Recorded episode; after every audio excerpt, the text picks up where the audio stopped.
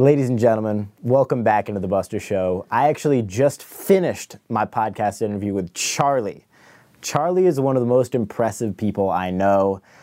He's been through it all, which we're going to talk about in this podcast. Everything from managing an A-list superstar rapper and others to completing an Ironman, to being in a huge Nike commercial with superstars, the biggest names in the world, to what he's doing now with Quantopia.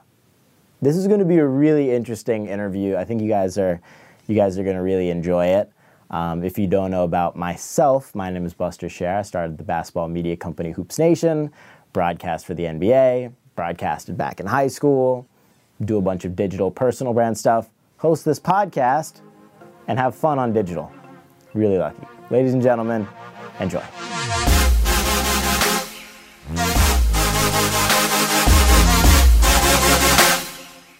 Ladies and gentlemen, welcome back into the Buster Show here. The first ever one recorded out of LA with no one better to start off the LA edition series with than the one and only. I could introduce him by probably double-digit names, but we have CEO Charlie, Ooh. Charlie Rocket, Ooh. The one and only, the legend. What's up, everybody? This is going to be fun, man. Buster, bro, we've been friends for a couple years now. And, bro, I'm excited to be here. I'm excited to break things on this podcast. Not physically. Maybe. I don't know, bro. Break culture, bro. There's different ways. Like, I'm a contrarian. I come from the music industry. I loved making cultural trends.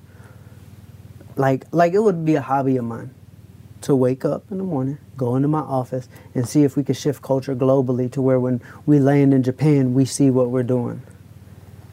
There's so much we're going to talk about, but I think a really good place to start is probably the craziest thing I've ever done, meeting somebody for the first time. We met for the first time through Instagram, through social media, mm-hmm. And I think that's one of the best things about social media is it can connect people like us that probably wouldn't have met otherwise. Me coming from like the young, weird Facebook digital sports side, and you coming from like the high level music side.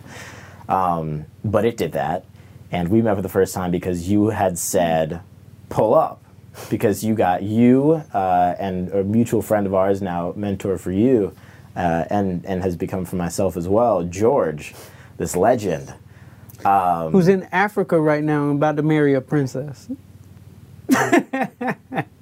Who used to anyways this legend and you know, these two legends said, "Pull through, we're going to the NBA."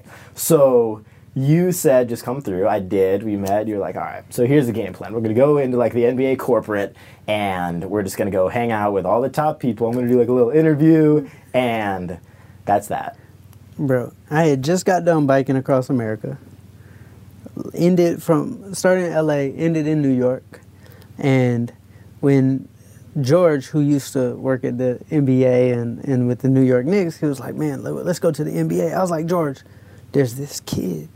He's a genius. Like, we gotta take him with us." A while ago, man. And boom, you just pulled up. I felt like I knew you already for forever. Right. Like, for everybody wondering, Buster is exactly the same in real life as he appears on the internet. The most authentic human being on earth right here. Appreciate it. And what was dope is when we took him to the NBA, like, he's handling like business, like executive level with the big executives. Like, we're talking about the top, top people of the entire NBA. Man. Buster starts talking. Buster starts, like, you just spent knowledge on how, like, you know, media moves with culture today. And the NBA, they start getting on the phone, calling other employees. There was 3 people in the office when we started. By the time we end, because of Buster, there was like 15 people in the office, all asking them questions like, doo-doo-doo. And then it felt like some people were about to lose their jobs because you were smarter than all the employees. So it was just like, Buster shook up the NBA. And I was just like, I told George, I said, "I told you, this is the kid right here." Man, George is the best. Both you guys. That was a lot of fun, though. I remember that. I remember that pretty clearly. That was great. But I think for information's sake, very briefly, because I know your story. Right. And everyone that knows your story. But I think there are a couple people that it would serve at least a little bit to give a tiny bit of context before we dive into everything else. So how do you get started originally in music? Man, I grew up in Atlanta.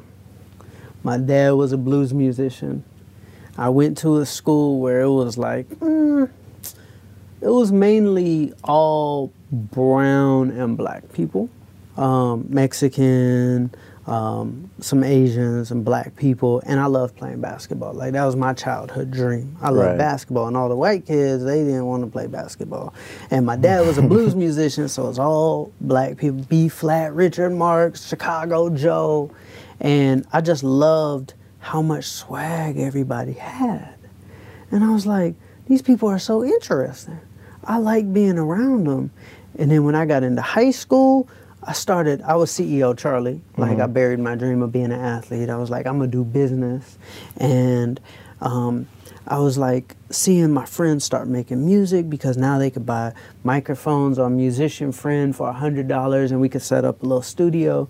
And I asked my mom, I was like, Mom, like, can I put a studio in my bedroom? Like, I think this hip hop thing is gonna be the new frontier of business. Like, this is where, like, all of culture is gonna go. And my mom was like, I don't really understand this hip hop stuff y'all kids are talking about. And I was like, please let me just put the studio in the bedroom. And I lived across the street from the high school. Fast forward, you're managing 2 Chainz. No, continue. So like, to get into the music game, I built this website called SpitcherGame.com. It started taking off, but I wasn't making any money. I didn't know how to make money. I just knew how difficult. Getting hundreds of thousands of hits on the internet. And, you know, so actually, like, before that, like, websites like kicksonfire.com, fashiononfire.com, like, was doing all this, like, with my business partner, CEO Con in New York. Anyways, but long story short, website took off. Soulja Boy's record label calls me. I end up, like you, the cameraman. Like, I was Soulja Boy's cameraman. I dropped out of college, ended up on tour. Next thing you know, get fired, and just like signed a girl group, got them a record deal with Interscope. I'm 18 years old at the time. Got them a record deal, getting them popping. Big industry manager gets in their ear, like, you've got a, you know, teenage manager, like, you need a big manager. They fired me, left me for Sierra's manager, and then Then I found this group called Travis Porter. I can tell you some crazy stories about whose studio we're in. And you saw the plaques downstairs. I sure did. So, like, everybody. The studio we're in right now is this guy named Marcus. Super inspirational story. We'll probably get into some stories. But he discovered Post Malone. He discovered Iggy Azalea. He's produced some of the biggest records in the music industry. But I discovered him when he was homeless. This studio we're in, the man was homeless, sleeping in a studio. He was charging me $50 to mix songs. I pull up at the studio, and one day he walked out, and I just saw this pain on his face. And I was like, man, you okay? He wouldn't tell me what was going on, but something told me to give him a couple hundred extra bucks. And then I said, man, you need a job? Man, he became our engineer, like mixing the records. And one day he brought this big old keyboard to the studio. Massive, like 88 keys keyboard. And it's like, imagine if you're like cameraman, just brought a keyboard one day. You would be like, bro, like, I've known you for 6 months. Why you got a keyboard? He said, well, I make beats. You're like, man, you can't make a beat. What you talking about? First beat he made, plaque downstairs. Second beat he made, another plaque downstairs. Third beat he made, #2 song in the country. He made 3 top 10 records. Then he went on to discover Post Malone, Iggy Azalea. This is whose studio we're in. Like, bro, like, anyways, he changed my life with Travis Porter. Then I discovered 2 Chainz. And, you know, like, that's a little bit of background on what I've done. So that. Yep. And then something happens to you where you completely decide to take life via the hand and flip it upside down and follow this new passion of yours, which then became, you know, this athletic adventure that you then went on and then ended up in one of the biggest Nike commercials of all time, and biking across the United States and, you know, running and racing and doing all of these things. Why? So about 8 weeks ago, I just won an Emmy for that Nike commercial. Congratulations. Thank you. And it's kind of like a bookend, because right before I retired from the music industry, I just won a Grammy. So... belated congratulations. Thank you. So, that night of the Grammys, it was 2 Chainz, was what the Grammy was for. I was 300 pounds, and I was diagnosed with a brain tumor. In my life, I had pretty much everything you could imagine. I had the success, the money, the houses. I had everything. But I was so sick because I never took care of myself. Back when we, like, rewind the story, like, all the way back, like, I wanted to be an athlete when I was a kid. But I buried that dream to become CEO Charlie, a businessman, because I was looking at society like, well, what's realistic for me? I'm short, I'm overweight. I'd been overweight my whole life. So I was like, well, what can I actually be good at? Well, I could be good at business. I did that, but I wasn't addressing, I was covering something up that was meant for me, and it almost made me lose my life. Because here I am doing business and I'm not taking care of myself, and I'm so big, and I had this imbalance in my body that caused a brain tumor, and I'm looking at death. I'm looking at life like that's my story, that was it. Like, I was this kid who buried his dream to go make money and die. And I felt stuck. I was in the music industry, and I asked myself a question. I said, well, what's my truth? Because when you're broken, all you have left is your truth. Like, you're broken. Like, everything is torn apart. Everything that's put on top of us by society, like all this stuff we plaster on top of us. When you're broken, all you get down to is the core truth. And that core truth is in us, is in our hearts. Like, yeah, you can feel it. 100%. Like, at all times. Because where do we spend most of our times? In your own head. But complete this sentence. Follow your... lead. Follow your... mind, ambition, heart, man, brain. Nobody's ever said follow your mind. Everybody always says follow your dreams. Follow your heart. Like, that's in us. Like, our heart has information that's true to us. Our minds know how to play tricks on us. Our heart does not. Like, follow your brain. Like, what? Like, your brain is a very powerful tool. Bro, I think the dreams are in us. I think the dreams are in us, very similar to how the calculator app is on the iPhone. It's just already in you. Like, I love basketball. I didn't love baseball. Right. I didn't choose basketball. Okay. That was in me. That's what was meant for me. I love sports. I love basketball. Like, I couldn't help that I loved it. I agree, follow your dreams. So it's like, okay. And your heart. And your heart. And your mind to a certain extent. Your mind.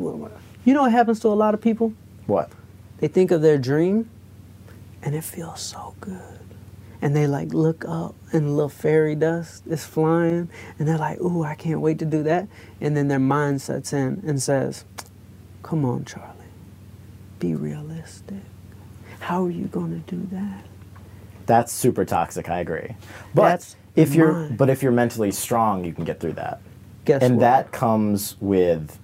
repetition, and the second you do follow your dreams, like you're saying, for the first time, then you can follow your mind. Absolutely. Because then you've unlocked it. Who's driving the car? That's what we got to address. Both need to be in the car. Depends what car. But yes. Both need to be in the car, but who's driving?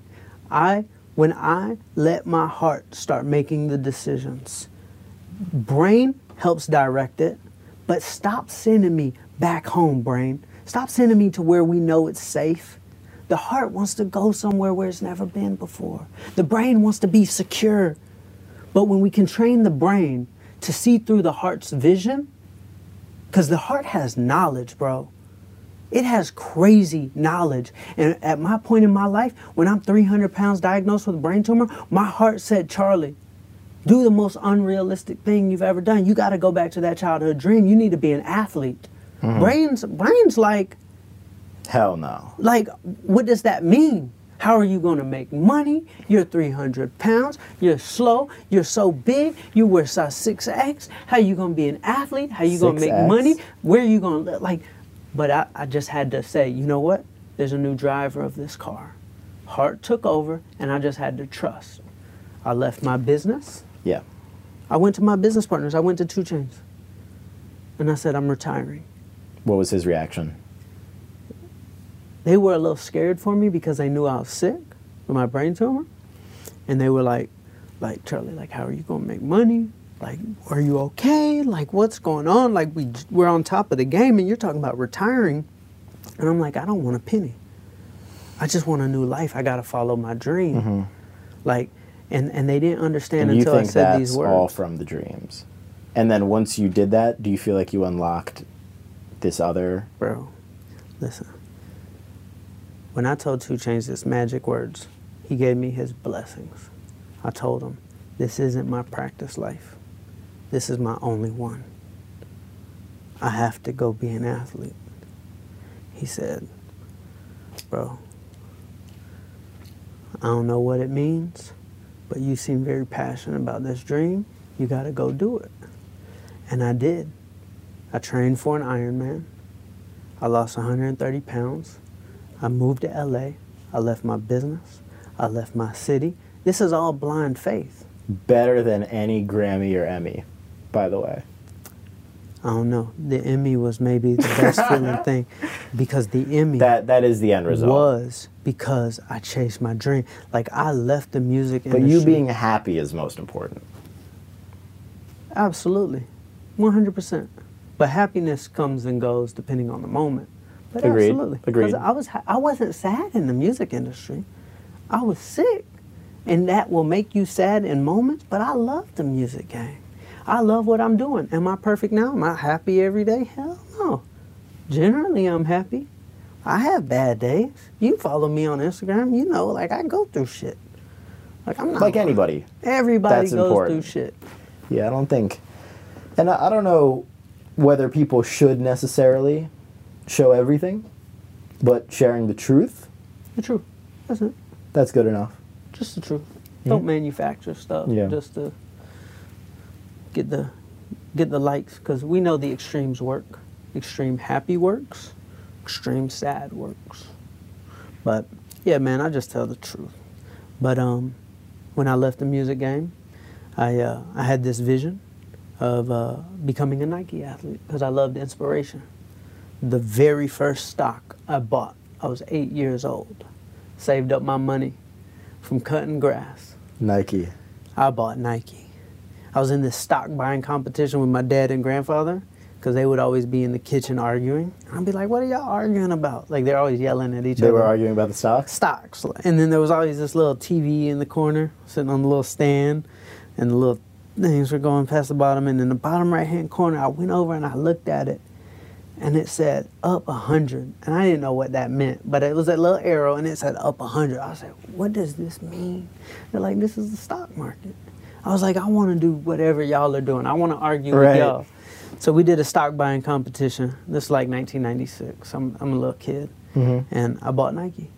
And they were terrified for me because it was crashing. Like, it was doing What year was this? Like 96. Got it.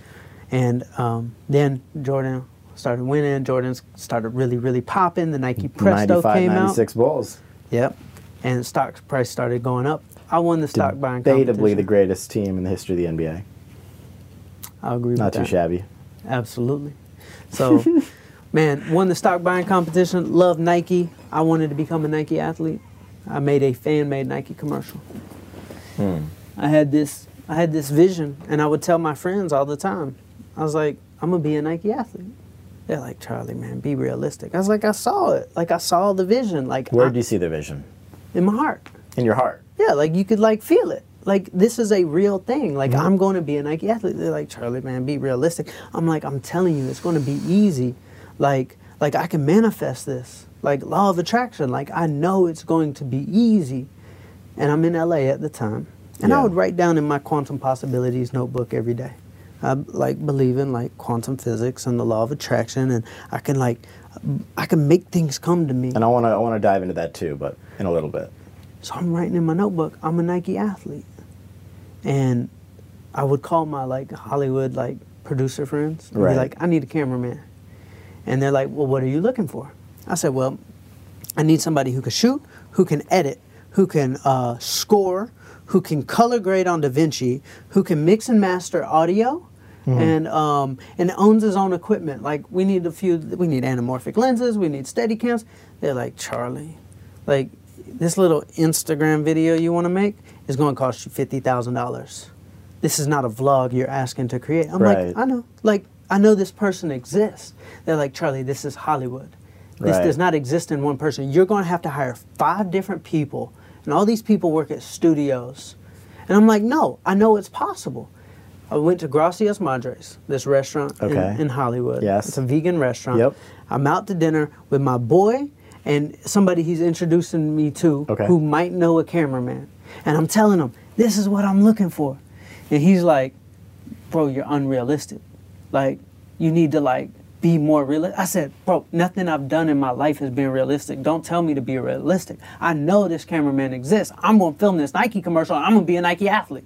Like, and we leave the meeting, and I tell my boy, and I'm like, bro, like, that meeting just pissed me off so much.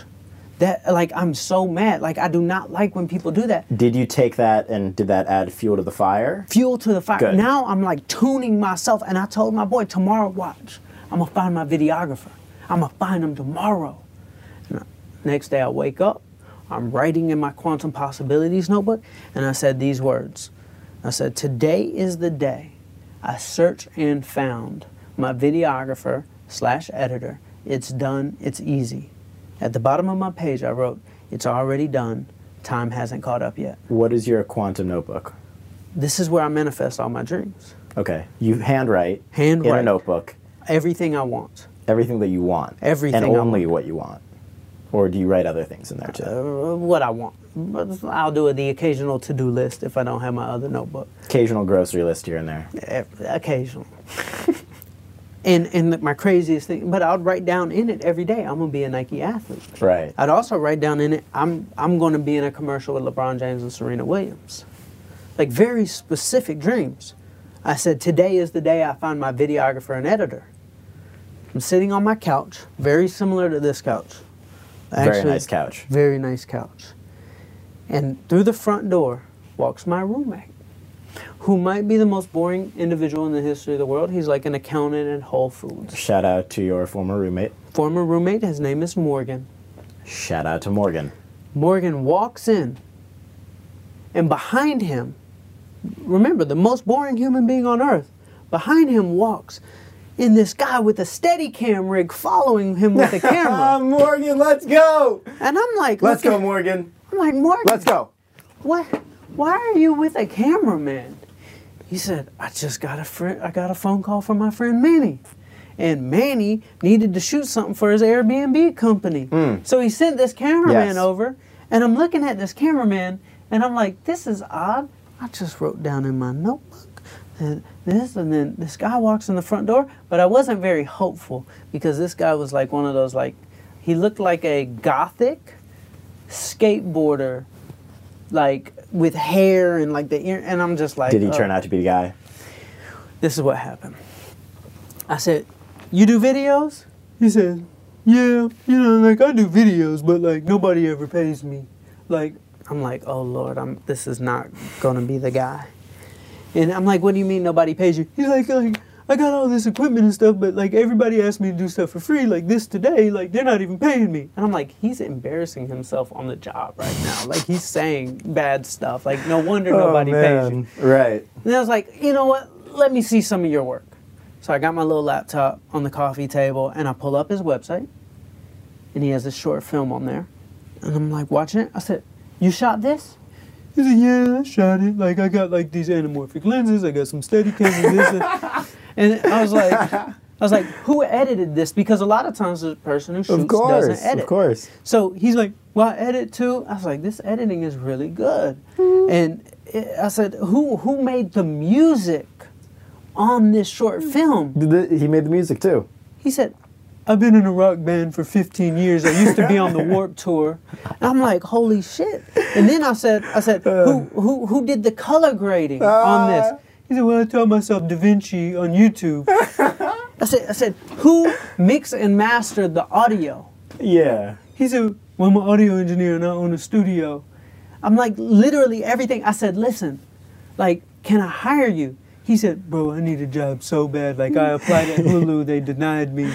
Oh, my God. And then we sat down at the counter. Yeah. And had some vegan Impossible Burgers. Very nice. And I told him. Thoughts on the burger, by the way? Yeah, man. It's good? Oh, real good. All right. The counter is good. Okay. Sponsor the Buster Show, please. So we sit down, and I tell him, I'm going to be a Nike athlete. He said, how are you going to do that? I said, we're going to make a fan-made Nike commercial. And at the end of it, we're going to say, insert Nike logo here. And we're going to tell my life story. And then Nike's going to see it, and they're going to sign me. And then I'm going to be in the biggest commercials of all time. He said, you sound crazy. I said, good. I like crazy. Crazy is great. Crazy means you're dreaming. That's right. So we shot a fan-made Nike commercial, put it out, got 1 million views in 3 days. With just on Twitter, YouTube, Instagram, Facebook, where? Facebook mainly because of the share. It was so inspirational. But just put it on Instagram. Mm-hmm. Just started going viral. And everybody who saw it called their friends who worked at Nike and sent it to them. 3 days later, I get a phone call from a Beaverton, Oregon number. And I am flipping out. There's only one reason why Beaverton, Oregon would call anybody. There's nothing else going on there. And they said, Charlie, we don't know who you are, but you have our entire campus in a frenzy. We basically want to make you a Nike athlete. They flew me up. They gave me a contract. And I made a second fan-made Nike commercial.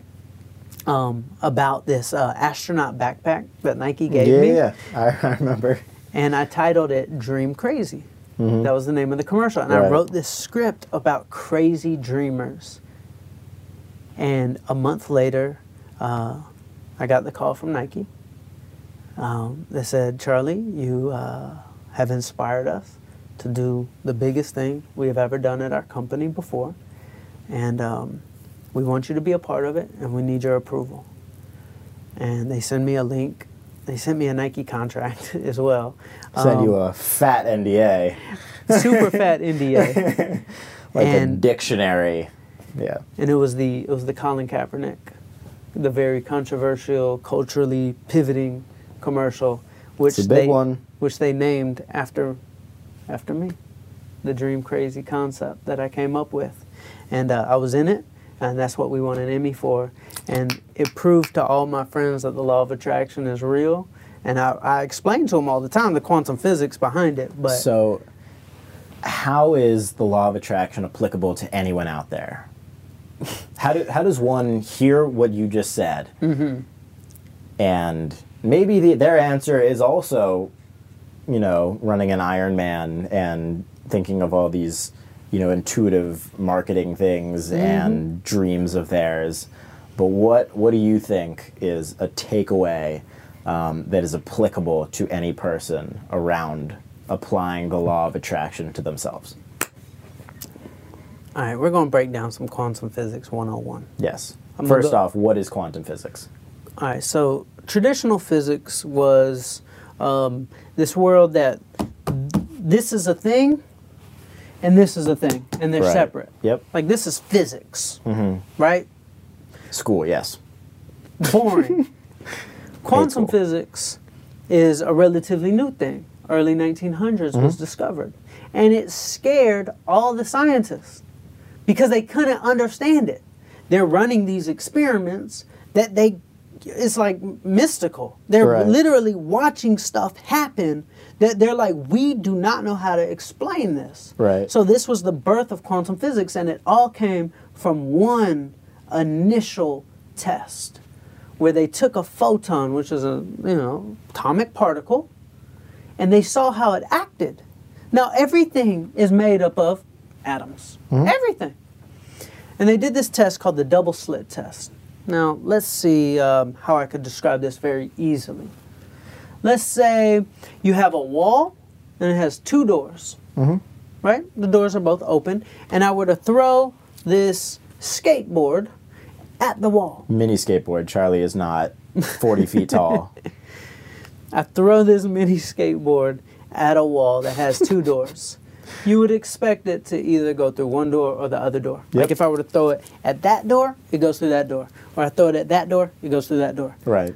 Now, what would happen if I threw this at the wall and it goes through both doors at the same time? But it's one skateboard. I would pass out. You'd be like, what magic trick Houdini thing? Like, what's going on here? Like David Copperfield? Like, where's the mirror? Magician Charlie. 100%. So this is exactly what the traditional physics said. How could this skateboard be in two different places at the same time? Yes. It's a physical object. Well, they found out that the atomic particles are not pieces of matter alone. Now, let me ask you a question. Say you were to have a sound wave, mm-hmm. like a song, okay. playing on a radio. With that song, you send it out into the room, and say you were able to see the wave. Would that wave go through both doors? Yes, it would. Oh, guess what atomic particles are? Very nice. Waves, not pieces of matter. So if something is a wave, it can be in two places at the same time. We expect waves to be in two places at the same time. It's like way over there. Like this podcast. Exactly. This podcast is secretly flying through the air. Like, check this out. In outer space. In outer space. Everywhere. But you can't hear it when it's flying through the air. But once it's picked up by a receiver, a computer, all of a sudden we can hear it. Let's break it all the way down to like songs. Right. How many songs are flying past your face right now? Every single song ever. Just through the radio waves, right? Yes. They're just flying through the air. But if you take a little box and you tune to a frequency. I just caught a 2 Chainz song. Out just of the now. Air. I just caught it. Out of the air. I caught it. What song did I catch? I'm different. Okay. So that's the thing with, if I were to say 200 years ago, that a song or your voice can fly through the air and this little box can play it and not miss a note, yeah. you would hang me for witchcraft in the middle of the square and say that's a witch. Like, how does something fly through the air? But when in quantum physics, if everything is a wave, then that means I'm collided with everything. Okay. I'm already connected to everything I want. Okay. Take a pond, drop 3 rocks in it that are separate. Mm-hmm. Are the rocks touching? No. Do the waves that come off the rocks touch? Yes. So I believed that I was already connected to Nike, but I had to tune myself to the frequency to be able to receive Nike. Okay, you say you're on 99.3 and it goes... but my favorite station is 99.5. Okay. So if you want to receive the song, you got to tune to the frequency. Yep. Once you tune to it, then you can receive it. So I had to tune. So you're talking about tuning to the frequencies of whatever I want. You want. Got it. Because everything is a wave. That means everything is a frequency. Just like the cell phone flying through the air, the only way your phone can receive it is to tune to it. I haven't understood it as clearly as you just put it until just now. I appreciate that. But I've heard a lot of people try to explain it, which is interesting. You tune to the frequency and you're able to receive it. How did I tune to the Nike frequency? First, you have to be it. To tune to it, you have to be it. What does that mean? Take the radio. You want to be on 99.5? You better tune it to 99.5. If I want to be Nike, I got to be it. I got to tune to it. So I made a fan-made Nike commercial. Yeah, you had to match their energy or lift them up. What did Nike have? What do Nike athletes have? They have Nike commercials and Nike clothes on. Mm-hmm. So what did I do? I dressed up as a Nike athlete and made my own Nike commercial. I became a Nike athlete before Nike even knew who I was. Why do you believe in quote-unquote impossible so much? Like, where does that come from? And do you think it's a problem that not enough people think that way? Or do you think it would be an even bigger problem if everybody thought that way? Well, it's not possible for everybody to think that way, because like for me, like I've had points in my life where like I'm in my head. Then I have points in my life that I get broken and I need a miracle to happen. So then I have no choice but to think that way. Yeah. So there's timelines, but like with quantum physics, like I wanted to work with Oprah. Okay. Like, and I told George, I'm sitting with George. George has told me the funniest Oprah story, by the way. How he's just like sitting in that chair downtown in Hollywood, and he's looking down, and Oprah comes out of the elevator. She's just like, George! Every single time. But continue. So I tell George, because I knew George knew Oprah. Yeah. So I was like, George, I want to work with Oprah. And he's not just going to pick up the phone and call Oprah because I said that. Yeah, he's crazy though. You never know. I've seen him just call Spike Lee like on the fly, like just boom, or Mav Carter. Like he'll just call somebody, and they'll always answer. Like Spike Lee answered first call. He introduced me to Spike. Really? In person. In person. Charlotte. That's crazy. Yeah, Spike could not have cared less, but it was great. Even funnier though, Marv Albert. Mm-hmm. I've never told this story, but he was having dinner, and George knew Marv and like the family or whatever. And Marv is like literally one of my heroes. Like back in high school, I did broadcasting. Like there were like 4 or 5 guys, Mike Breen being number one because he was the Knicks guy, but Marv is up there because he would do a lot of the national TV games for the NBA. And I was introduced to him. He like listened to the intro on me or whatever, and then like barely shook my hand and like turned back. And then his grandkids asked for a photo, which is kind of cool. He still didn't care.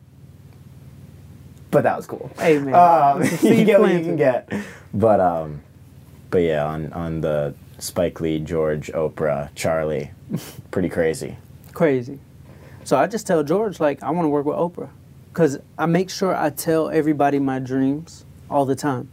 And you know what the root word of the term abracadabra means in Hebrew? What does it mean? So abracadabra in Hebrew means... Chazah. As I speak, I create. Okay. That's what abracadabra means. It has nothing to do with magic, which is magic. But as I speak, I create. So I make sure I tell people my dreams every single day. Okay. Like the same thing I'm writing down in my notebooks. I believe in that the most, by the way. If you don't, you just have to put it out there. Constantly. Whatever you want to put out there. Yes. So I tell George, I want to work with Oprah. 2 minutes later, 2 minutes. This lady named Ann walks by in the office, Noya House here in Hollywood, and George hasn't seen her in like 12 years. And he's like, Ann, you know, and she comes over and George is like, Charlie, tell Anna your story. And I start telling her my story. And she pulls out a piece of paper. I said, what are you writing down? She said, oh, well, I'm about to meet with Oprah's producer of 25 years in about 20 minutes. She would love this story. Oprah's producer of 25 years produced my entire bike ride across America. There's nothing that I believe in more than that. That fast. I think it's happening. Here's an interesting twist to that. I think that's always happening. You just only tap into it when you talk about it. Yeah, for real. Like it's like literally, I could be like, I don't want a LeBron James 2003 Topps Chrome rookie card right now. But now that I've said it, somebody that's listening to this podcast is going to have one and hit me up because that's a card I'm trying to buy right now. But yes and no. That's very physics. But there's a magical version of that as well. Which is? I said I'm going to be in a commercial with LeBron and Serena. That's much higher level than me trying to buy a product. That wasn't somebody listening to my podcast, and it wasn't transactional. What you're talking about is 1 + 1 = 2. True, yes. I agree. What I'm talking about, which is 1 + 1 = 2 is true math.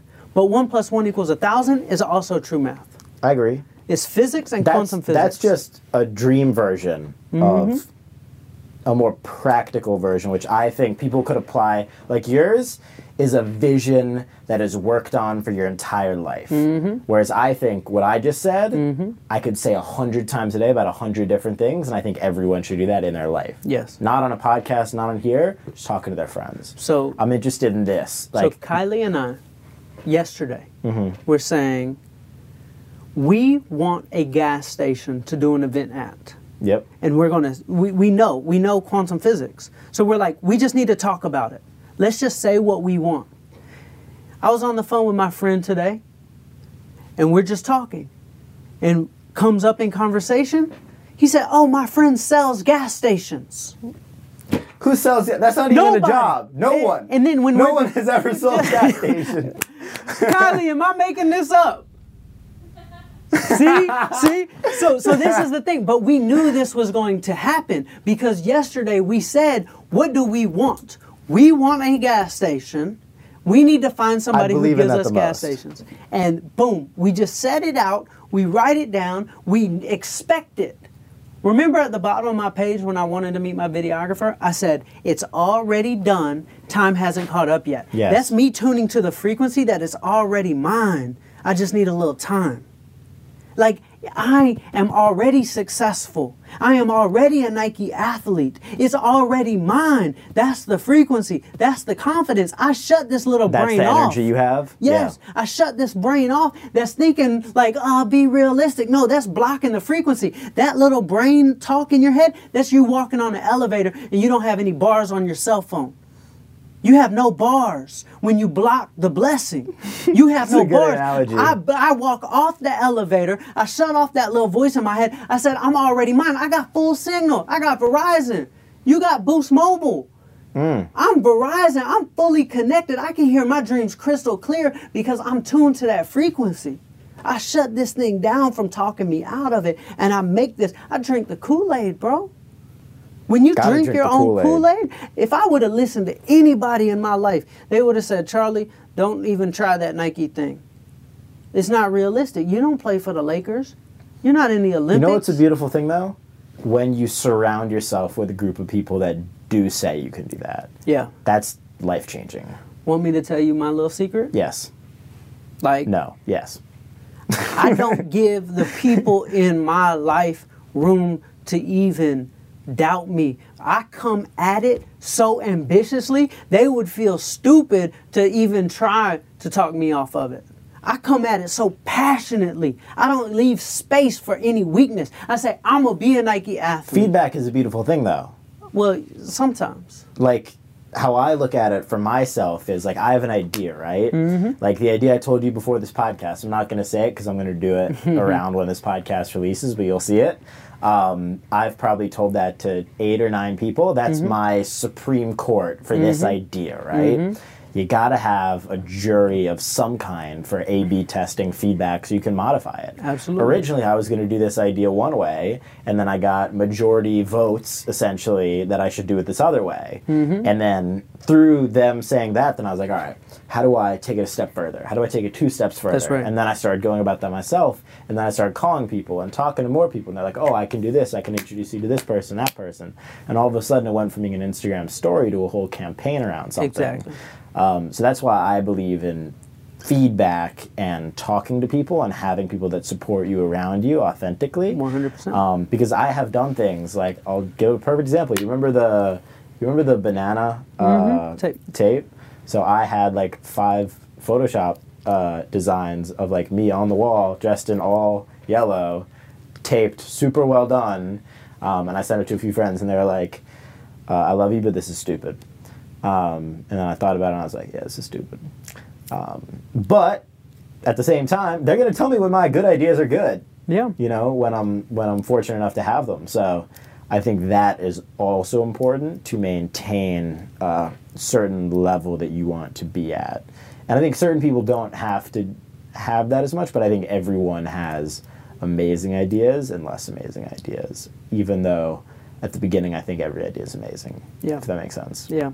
Like, every idea I think I have is amazing until I start, like, stress testing it. When I start stress testing it and asking, like, my Supreme Court, that's when I figure out if it was really a good idea or not. And sometimes it survives the Supreme Court. Sometimes it doesn't. Yeah. But I think that's also important when talking about, like, when having that energy and having that passion. Because the energy is what's going to drive you through it, right? Yep. Like, if you don't head into a project without the energy... Or if you head into a project without the energy, it's over before it began. But if you enter with the energy, it has all the chance in the world. Mm-hmm. I think energy drives everything. Like, you know what energy is? Mood. Bro, energy, waves, frequencies, vibes. Vibes? No, big vibes? No, that's chilling vibes? Vibrations. Oh, yes. Our energy. Vibrations are frequency. I never made the connection between vibes, hanging out, and vibrations. That's interesting. That's why it resonates. Hold on. Resonates. Do you know what resonate is? I don't follow. Vibes. Bro, that's what, bro, resonate, like, bro, like, that's why it sits with us. You're like a not crazy Kanye West. I don't know, man. He might not be crazy. I love Kanye. He's one of my favorite people in the world. 2 years ahead of us, because when he does something, we think it's crazy, and then we all catch up to it, and then what he does seems normal, because we finally caught up. So is he crazy, or is he just thinking about stuff in more detail than us, and he doesn't know how to express it, but he'll show us, and then we'll catch up to it? Not to go into particular instances, but there are certain decisions that he has made separate. I think creatively, I agree completely. What's one decision? Supporting certain people in the political sphere. So check this out. In culture, most people don't like Donald Trump. Everybody thought Kanye West was committing suicide at the time.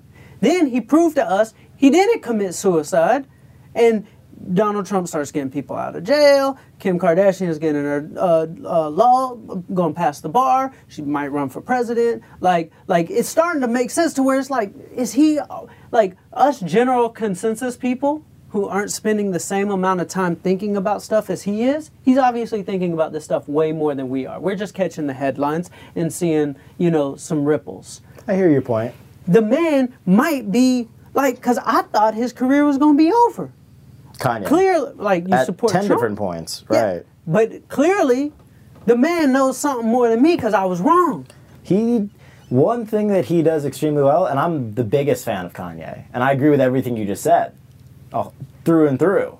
I think, though, at the same time, I'm probably even guilty of this myself, is like that it's just beaten into me that he's wrong in this, and this, where in deep down I support him.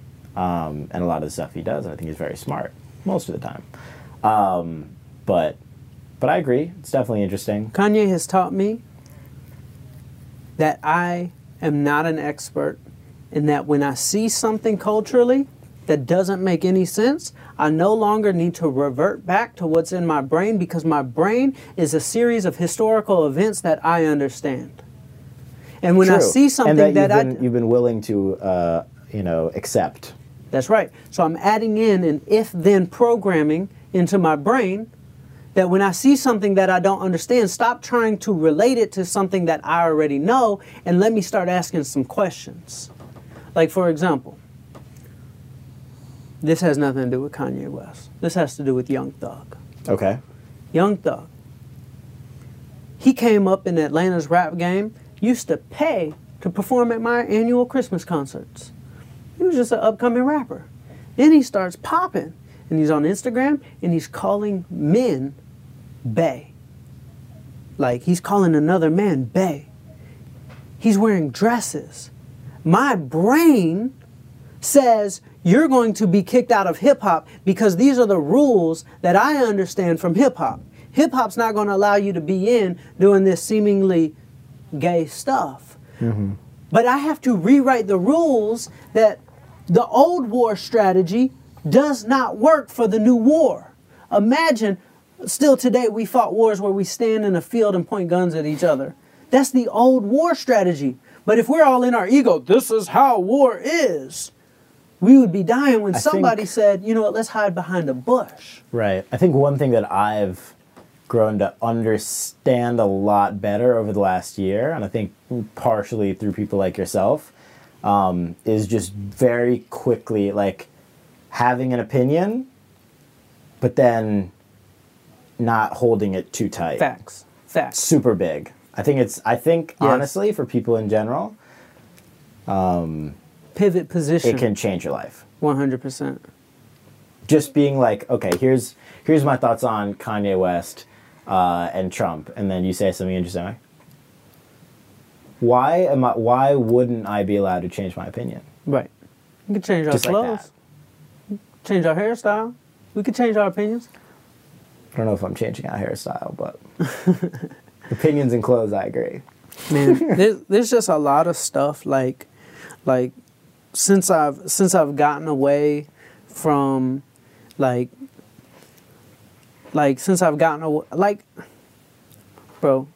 I like breaking rules now.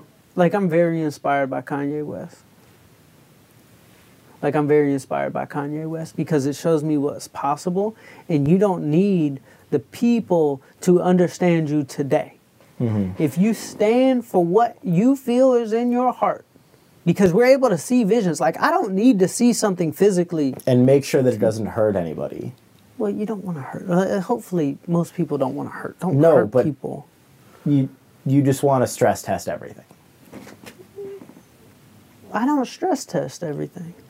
Why not? I test things, but I don't stress test it. I think my meaning is the same thing. Okay.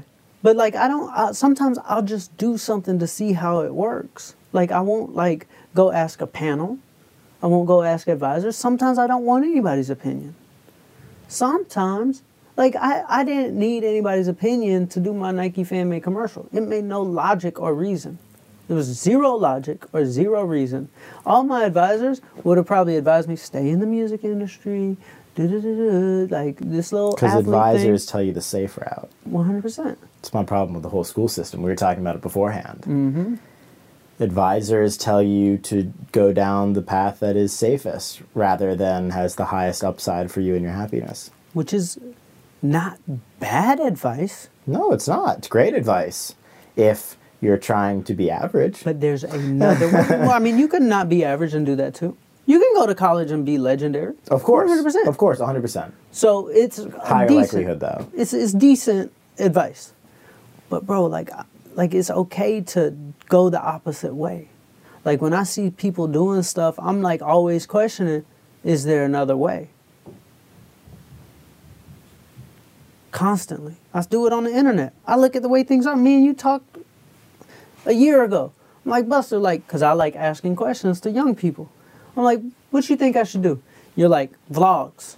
I was like, I don't want to do a vlog. Everybody's doing a vlog. What's next? Like, I damn near invented the vlog. Soulja Boy was the first person who had a full-time cameraman, and we put out videos every day. Mm-hmm. I invented that shit. Like, I don't want to do that. I was doing that in 2007. I don't want to do that in 2020. You want to try to hop on the newest trend. 2007. It's 2020.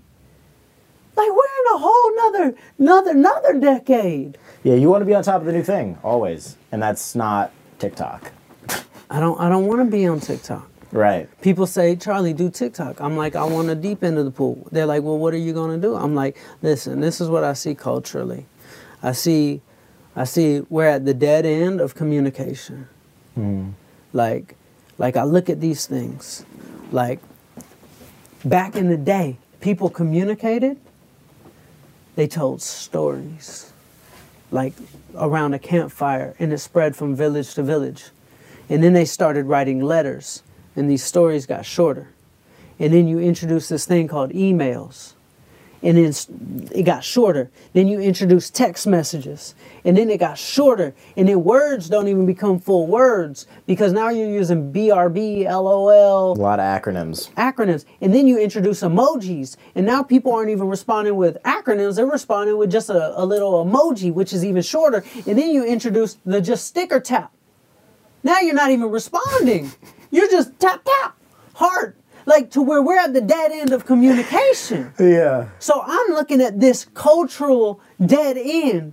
It can't get any shallower to where you're not even responding to somebody. You're tap, tap. Back in the day, you used to handwrite a letter and send it off via pigeon. Exactly. That's what I'm fascinated by now. So if we're at the dead end, who's the people who are passionate about doing the pigeon? I actually thought about this. That's why I like podcasts. It's deeper. Podcast is way deeper than pen to pigeon. Exactly. But guess what? Podcast is also very antiquated technology that could use some innovation. Like, we're sitting down, like, talking. Right. It could use some innovation. Sure, but I think there's something very raw, organic, and authentic, whereas something else could distract. But I agree. It's decent. It's food for thought. It's decent. Podcast, I do a podcast. I have a podcast. I think it's decent. I'm constantly looking on how to innovate on this. We're sitting in some chairs talking for an hour and a half. Right. It's decent. What's next? Talk to me about Quantopia. What is it? It's the world's first. Well, first of all, I built lots of movements in my life. This is the biggest work of art I've ever created. Like, this is the greatest movement I've ever created, Quantopia. It is the world's first digital speakeasy. Like, in a world full of 3 billion Truman shows. Oh, so many. I love that movie, though. I love it, too. Jim Carrey's legend. Everybody on the internet is saying, look at me, look at me, look at me. It's almost sickening going through people's stories. It's just noise. If you zoom all the way out and look at what's going on, it's everybody yelling and making noise and saying, look at me. Everyone. That's all anyone says. Everybody has their own channel. And everybody's looking for attention. Their own TV station, radio station, everything. I wanted to be the one who says, you can't even look at me. Why do we like Supreme? Because it's not easy to get. But with content, content's just so easy to get. You just go on somebody's page and it's there. It's always there. It's always on. I created a digital speakeasy. I created a movement that's hidden behind a secret phone number. The secret phone number is, like, I don't even put it out. Like, it's not on my Instagram. You have to hit up another Quantum Citizen to get into this. Quantum Citizen is somebody that is already a member of Quantopia. Exactly. So it's like, you'll look at my comments and you'll see hundreds of people saying, somebody send me the number. Somebody send me the number. And I have a podcast in Quantopia, and it's a community, and we have these things like, we have quantum currency. Like, we have our own coins, like our physical, I'll show you. Like, we have our own physical coins. Like, look at this. Like, boom. Like, these are like real commemorative coins. Show it to the camera. Like, this is a world that I built. This is like, people like are getting tattoos of pink doors. What's the goal? The goal is the ism. Like, I unlock people. I want to teach people, like, quantum physics, manifestation, dreams, business, all the CEO Charlie stuff. Yep. But it's like, it's not... You want to do it more direct and within a community of like-minded people. I mean, they're treating it as if they're their own. Like, right now, everybody's listening to the Buster Show. Guess whose podcast this is? Buster's. Apple. No, it's yours. Yeah. Like, it's yours. People who listen to my podcast in Quantopia, they feel like it's theirs. Because it's their secret world that they have access to that's not available to the public. So they treat it as theirs. So they get tattooed on them, the pink doors. People are getting haircuts with pink doors in their hair. Girls have the fingernails with pink doors. It's like, what? Like, because they feel like it's theirs. Bro, like, I'm building the greatest movement I've ever built in my life. And I said, the reason why this happened is because I said to the internet, you can't even have this phone number. You got to find it somewhere. And people are, like, selling it for $2 on Craigslist. Do you think people put too much out?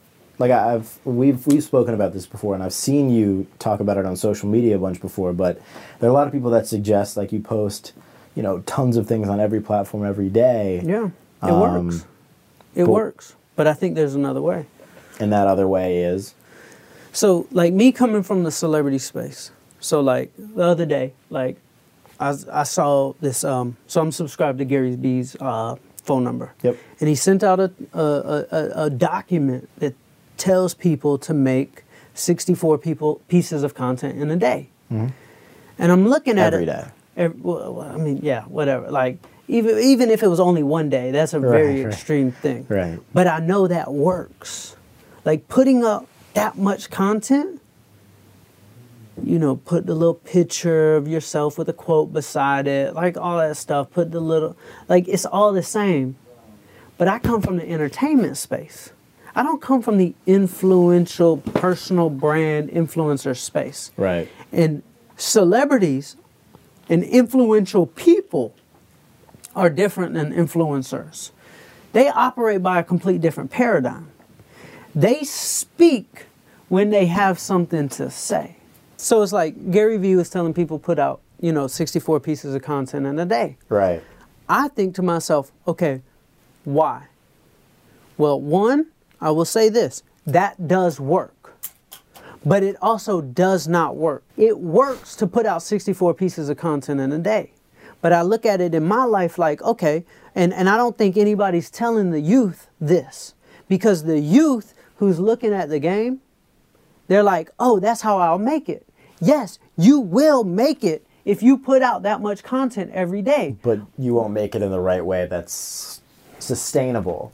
Let me explain this. Dear young kids, I won't say nobody, but Professor Rocket, very few people who create content every single day and do the vlogs every day and put out 64 pieces of content every day love their life in 2 years.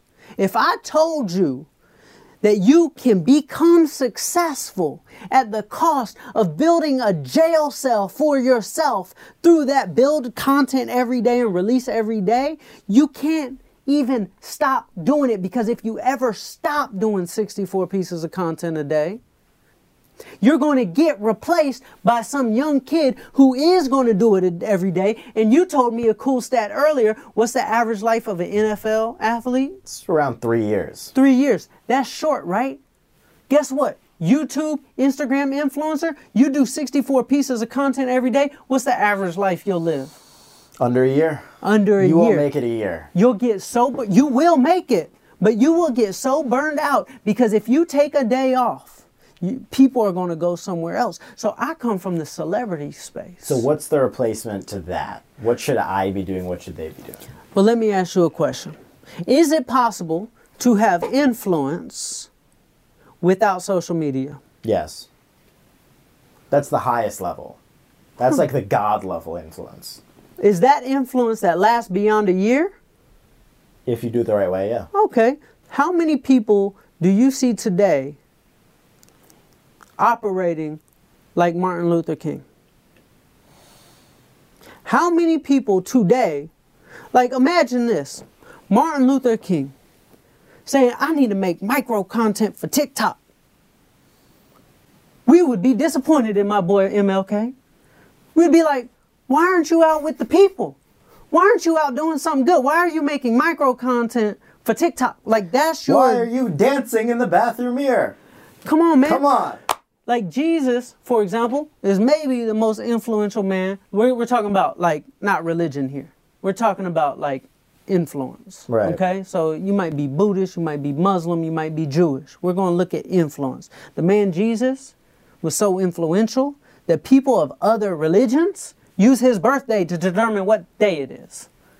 That's how influential the man was. The man was so influential because he was the people, and he didn't even have a bunch of followers. He had 12. But he understood to go to the deep end of the pool. So yes, it is possible to influence the world without social media. So when we're looking at building our careers, we have to at least think about this seat at the table. Because right now, if we think the only way to make it is to put out a vlog every day, if that's the only seat at the table, if that's the only option that we're being told. Granted, though, I think if there was, like, for Jesus, for example, and I'm not familiar with anything religion-based, that's just not something that has ever piqued my interest, but back then there was writing. People would write things. That's what our version of documenting is, and I believe in it for long-term sake, for... being able to look back on these things. You want things recorded, or else they evaporate into thin air. Although, I'm curious how you're going to take this. I thought about this a few years back, since like the speed that light travels is a certain length, right? Let's say you are 300 million light years away, right? Mm-hmm. And you have a telescope that looks at Earth. Mm-hmm. You're going to see dinosaurs because that's the light that is hitting you. That's dope. So if you were theoretically, how old are you? 30. So if you were 30 light years away, you could watch yourself being born. So 30 light years away, that light from when you're being born, that's dope. It's hitting. That's an amazing, Right? Bro, that's deep. I thought about that like 2-3 years ago. I don't think I've ever, I never made a post about it or anything, but I've told a couple people. Okay. But so theoretically, anything that has ever happened that wasn't documented,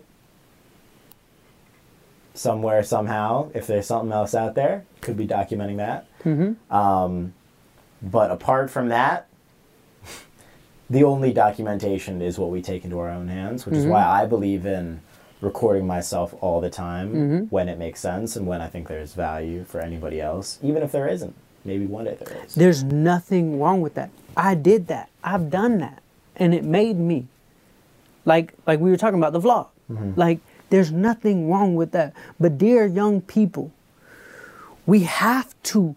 Before we start something, we have to realize, are we, one, selling our soul? Are we building a jail cell for it? At what cost? Am I becoming another animal in the circus? Like, do I have to do something so extreme to get attention that I'm going to burn out or people are just going to move on and it's going to become stale? Have you ever followed somebody on Instagram who puts out so much content that... You like it at first, but then after a while it becomes so predictable that you like don't even like click on the video, you just kind of scroll past it. And you're like, oh, the person usually says that's about everyone. But celebrities operate a little bit different. And influential people operate a little bit different. Oprah operates a little bit different. They speak when they have something to say. They create when they're inspired. Now, I'm not saying you have to do all one way or all the other way, but nobody culturally is telling the youth, like for me, like people are like, Charlie, why'd you delete all your podcasts off the internet? I said, because I'm hiding it behind a speakeasy. And they're like, that's not good for business. People can't discover you. I said, I get more listeners now than I had. I had my public podcast open for 1 year.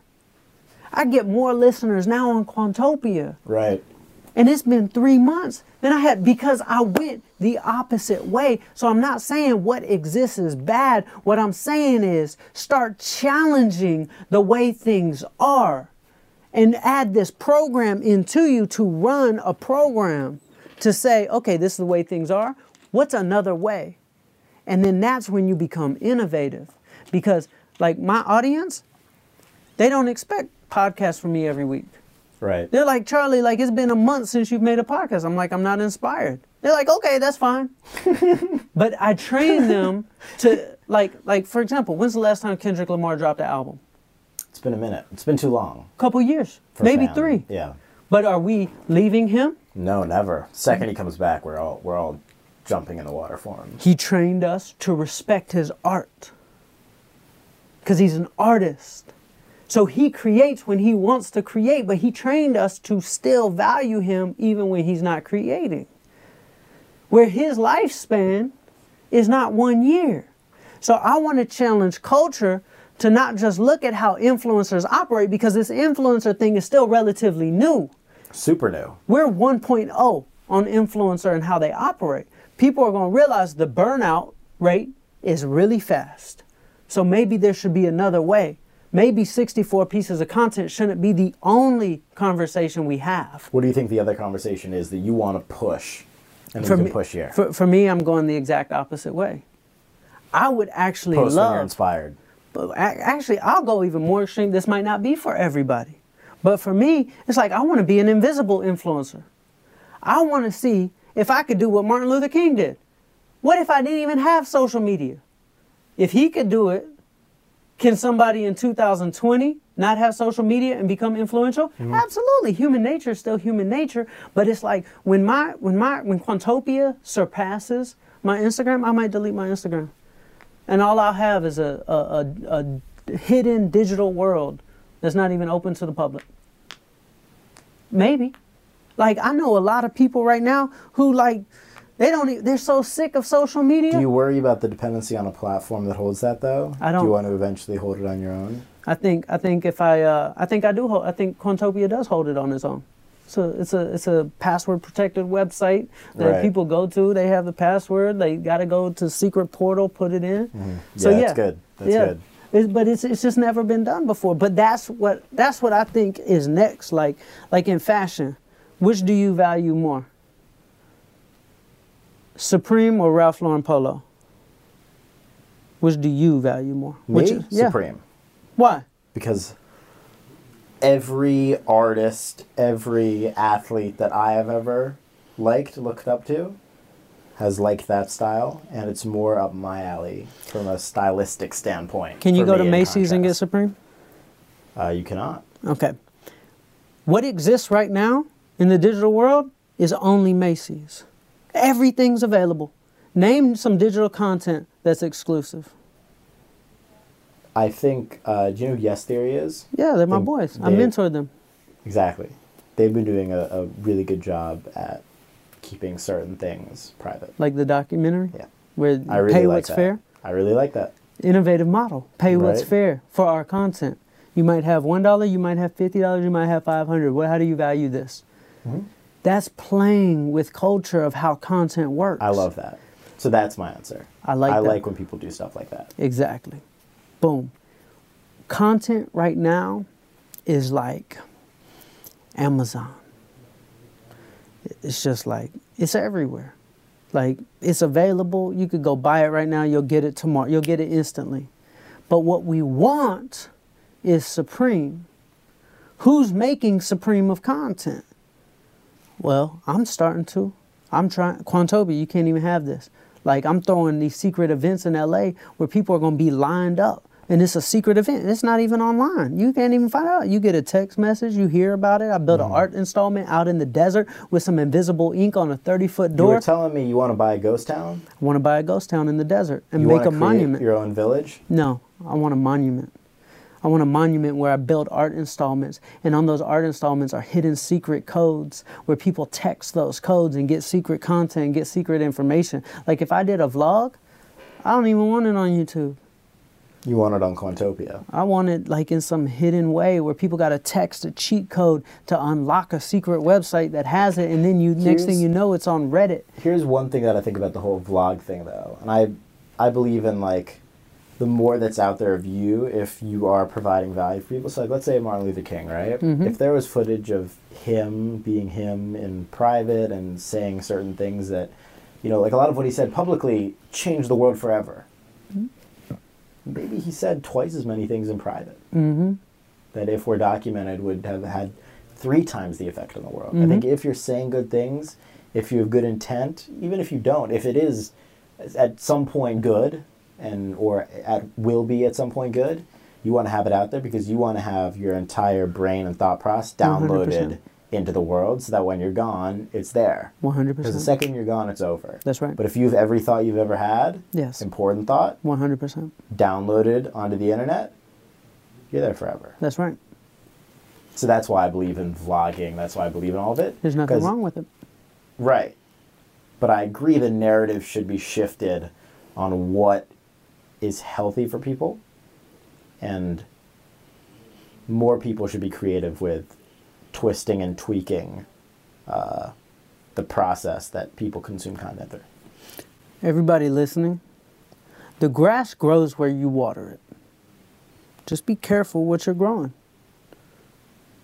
Like, if we were to go do a poll, and people who are in the vlog space or the Instagram content creator space, where it's their profession, you know, 2 years in, and we ask them if they're happy or if they want to make a change. I would guess a good percentage of them, 90%. 90? That's a very high number, are not happy with what they created. They're probably are optimistic. I think a significant percentage is still going to be optimistic, but... Yeah. So... because that's what got them there in the first place. 100%. It takes a lot of talent. It does. A lot of talent. The dedication to it is very legitimate. Yeah. Absolutely. What's the CTA from this podcast? What do we want people to know, take away? What is our call to action? We talked about it a little bit before, but what do we want to make the call to action to everybody listening, everybody that's listened through, What do we want the call to action to be? There's a few things I've done. Like I had like a real Instagram addiction. Like I've been able to solve it quite a bit. But I would have to take detoxes. Like Instagram is so visually stimulating that it like really plays to addiction. And there's only a few things in life like that really like make us addicted. And that's like drugs. It's addicting, bro. Food, alcohol, and like Instagram, like detoxing. You've heard the term, like I need to detox from Instagram. Of course. Like there's only a few things you detox from. You detox from drugs, you detox from food, you detox from alcohol, you detox from Instagram. It's a very dangerous thing where we weren't detoxing from Twitter. Why? Because there was no visual stimulation. It was just wittiness or news. But Instagram plays to the ego so much, and there's so much out there. Ego is the most dangerous thing in the world. Yeah, man. The second you can overcome ego, you're good. Bro, it was so bad. I wanted to do this thing where I was like I wanted to get a dumb phone for December. Like I wanted a flip phone, just so I could like build. Not a smartphone. A dumb phone. But a dumb phone. Because I just wanted to like have like strong conversations with people. Like I didn't want to like I wanted to go to the deep end of the pool again. And I'm so much happier when I don't have Instagram. Like I need it to run my business, but it's like, I wish I didn't have to have it. I was happier as a kid when I was just like playing basketball with my friends and not worrying about Instagram. Like days I post on Instagram, like you asked me earlier, like what's your screen time? I said, well, it's a lot when I post something on Instagram because I get so addicted to the feedback. So it's feedback like, is a beautiful and dangerous thing. It is, man. Because the second, there's nothing that people like more than talking about themselves. I'm telling you. Hearing about themselves, forget about it. It's like the craziest drug you've ever had. Yeah. So one of the things I do, like, and I don't know if this is a call to action, but like, when I post something, I delete Instagram off my phone. Just so I don't consume it. So I just like force myself to go about my life and not care about the feedback. Like, let me post what's genuinely authentic. Can you re-download it? I'll re-download it the next day. God. And guess what? You don't care about anything the next day. True. You care about it in the moment. Like, how's it performing on the algorithm? Like, bro, there was this one time I announced my tour, right? Which doesn't pertain to the mass audience of my following because it's not in every city. So it's maybe 10% of my audience is about to have tour dates. But it's like, I posted it, and this is a big deal in my life. Like, I've got a whole, like, speaking tour. And I post it, and it's not doing good on the algorithm. And then I got so sad and frustrated because I'm like, I'm not good enough. Like, when you post something and the algorithm doesn't reward it, right, you start thinking to yourself, am I not good enough? Do I need to do something crazier? Like, do I need to become a circus animal in order to get people to see what I'm doing? So then I look at the algorithm as, like, massa. Like, when I read Frederick Douglass's book, his autobiography, Are you a big reader? Sometimes. I have phases where I read. So in his book, Autobiography of a Slave, he explained how slave masters kept slaves loyal. And how they kept slaves loyal was by punishing them more. Like slaves became more loyal to their master when they were punished and whipped more. When a master would give a slave a little extra bonus, a little extra food, or a little extra money, because sometimes they would give them money, the slave immediately started thinking about freedom. The second they were rewarded. So what does the Instagram algorithm do to me? It punishes me. And then the first thing that goes through my head is, okay, I'll do better, master. I'll make better content for you, master. So I'll stay on the platform longer. Now, if Instagram just let me have all my audience, I'm probably going to take all that audience and take them somewhere else, and I'll go do something else in my life. But the fact that Instagram algorithm is so tough on me, the first thought that goes through my head is, I'm going to make better content. Let me try harder, Mr. Instagram. I'm going to try harder to do better, Mr. Instagram. So I'm going to do something crazier, or I'm going to post more, Mr. Instagram. I'm going to be on your platform even more because I need to do good for the algorithm. That's what's going on. Yeah. Seriously. And I'm not afraid to say it. I'm a grown man, 30 years old, and that algorithm affects my happiness. Like, I'll post something and it doesn't do good, I get sad. And I shouldn't have to be that way because I'm dope. I do dope stuff in real life, but I feel like a small little ant because that algorithm controls my happiness so much. So I'm just like, I want to be stronger. I really do. The best thing that you figured out so far is deleting the app. What I truly want is I don't want Instagram. So I built Quantopia, which is now growing faster than my Instagram does, because I'm building my underground railroad so I can get out of this mess. Mm. Can I have influence? But this comes from my thought processes of breaking the rules and shifting culture. If Instagram is by far the best platform in the world. It's the best way to reach people by far. It made me. I have 140,000 followers. Instagram is an amazing platform. Changed my life. But I also add in a thought process of, is there another way to be influential? Right. And the people who are thinking that way are the ones who change the game. So. Makes sense. This is still new. This interview in 20 years is probably going to make sense.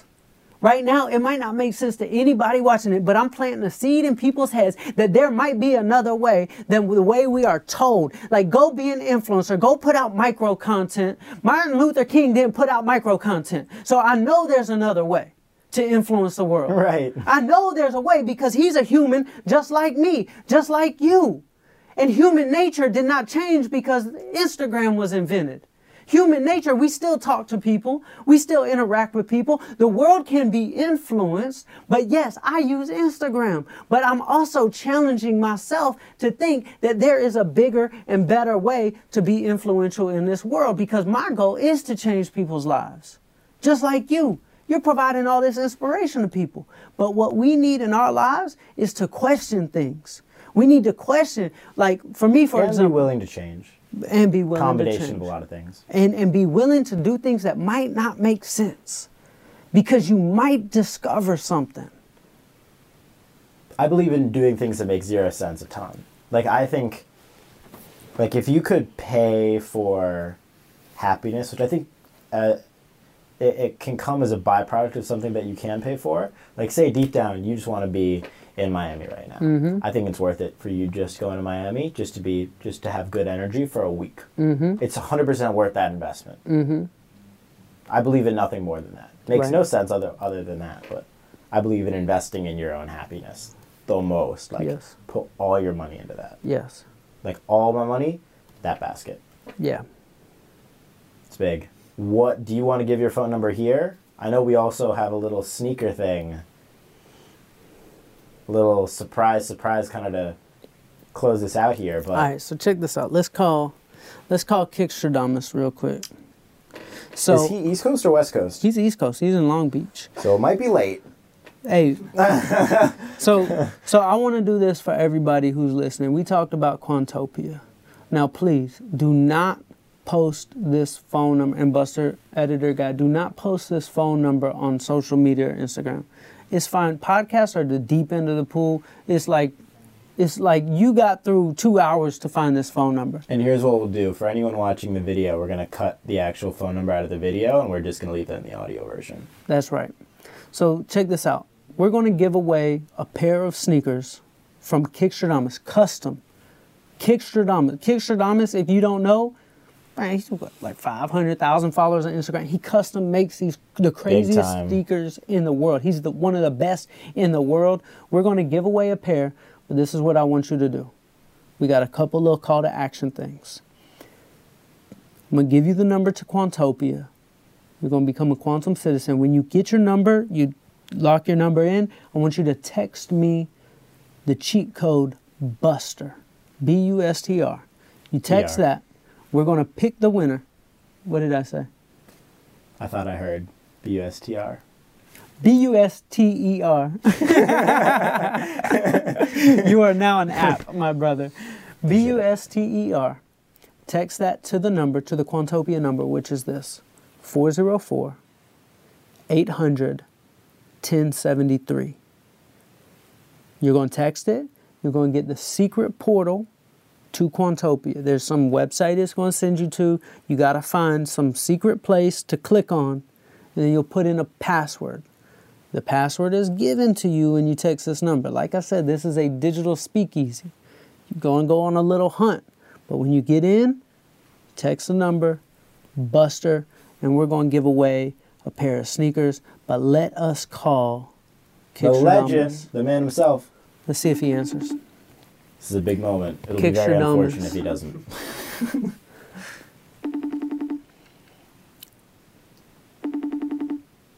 That's ring number 4. How many does FaceTime do? About 8? Not more than 8. You could probably get it like 13, 14. 13, 14? 15. I wonder how they picked that number.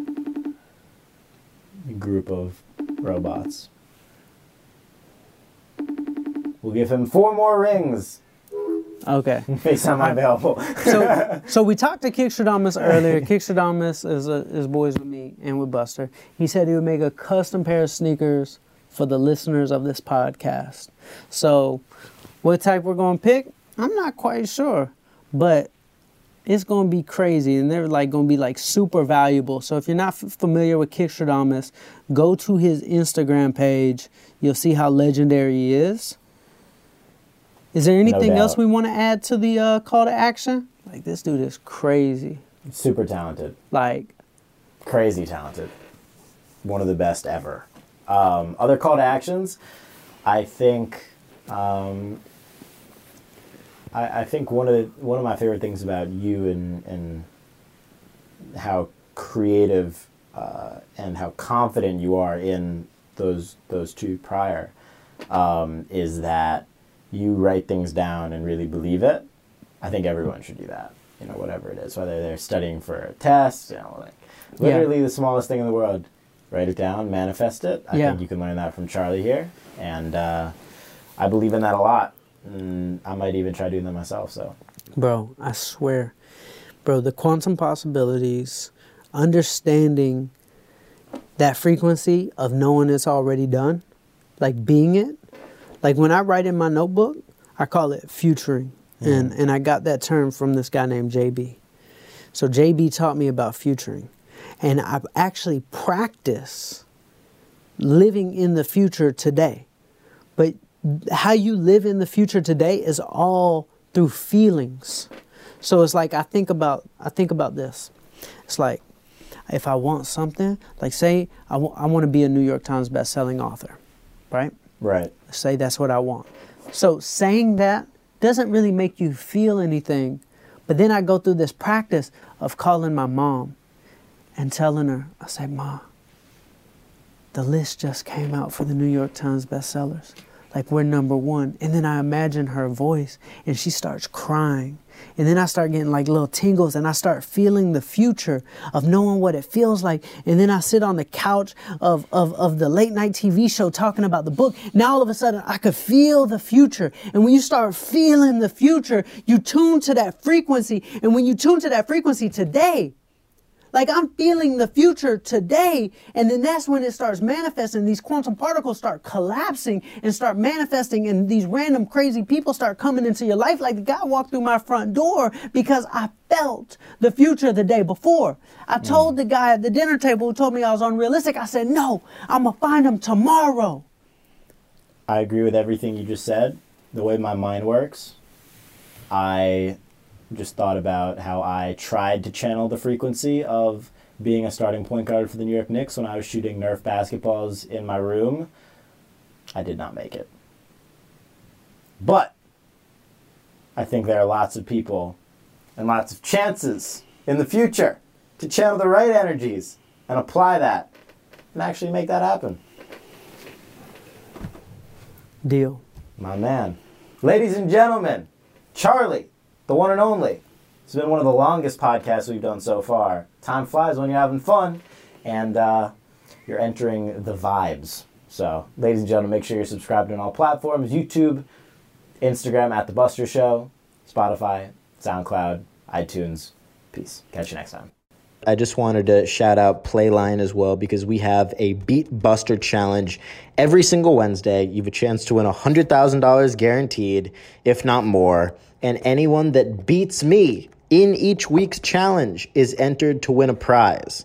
So if you beat me, you're guaranteed entered to win some random prize that we're going to decide to raffle off. We've given away Xboxes. We've given away game-worn LeBron James jerseys. We've given away signed jerseys. We've given away a lot. But it's only going to get crazier, so make sure to enter the Beat Buster Challenge and use the promo code BUSTER for free money when you enter. Ladies and gentlemen, good luck in the Beat Buster Challenge this week and every week. And even though I don't hope you beat me, I think you have an all right chance.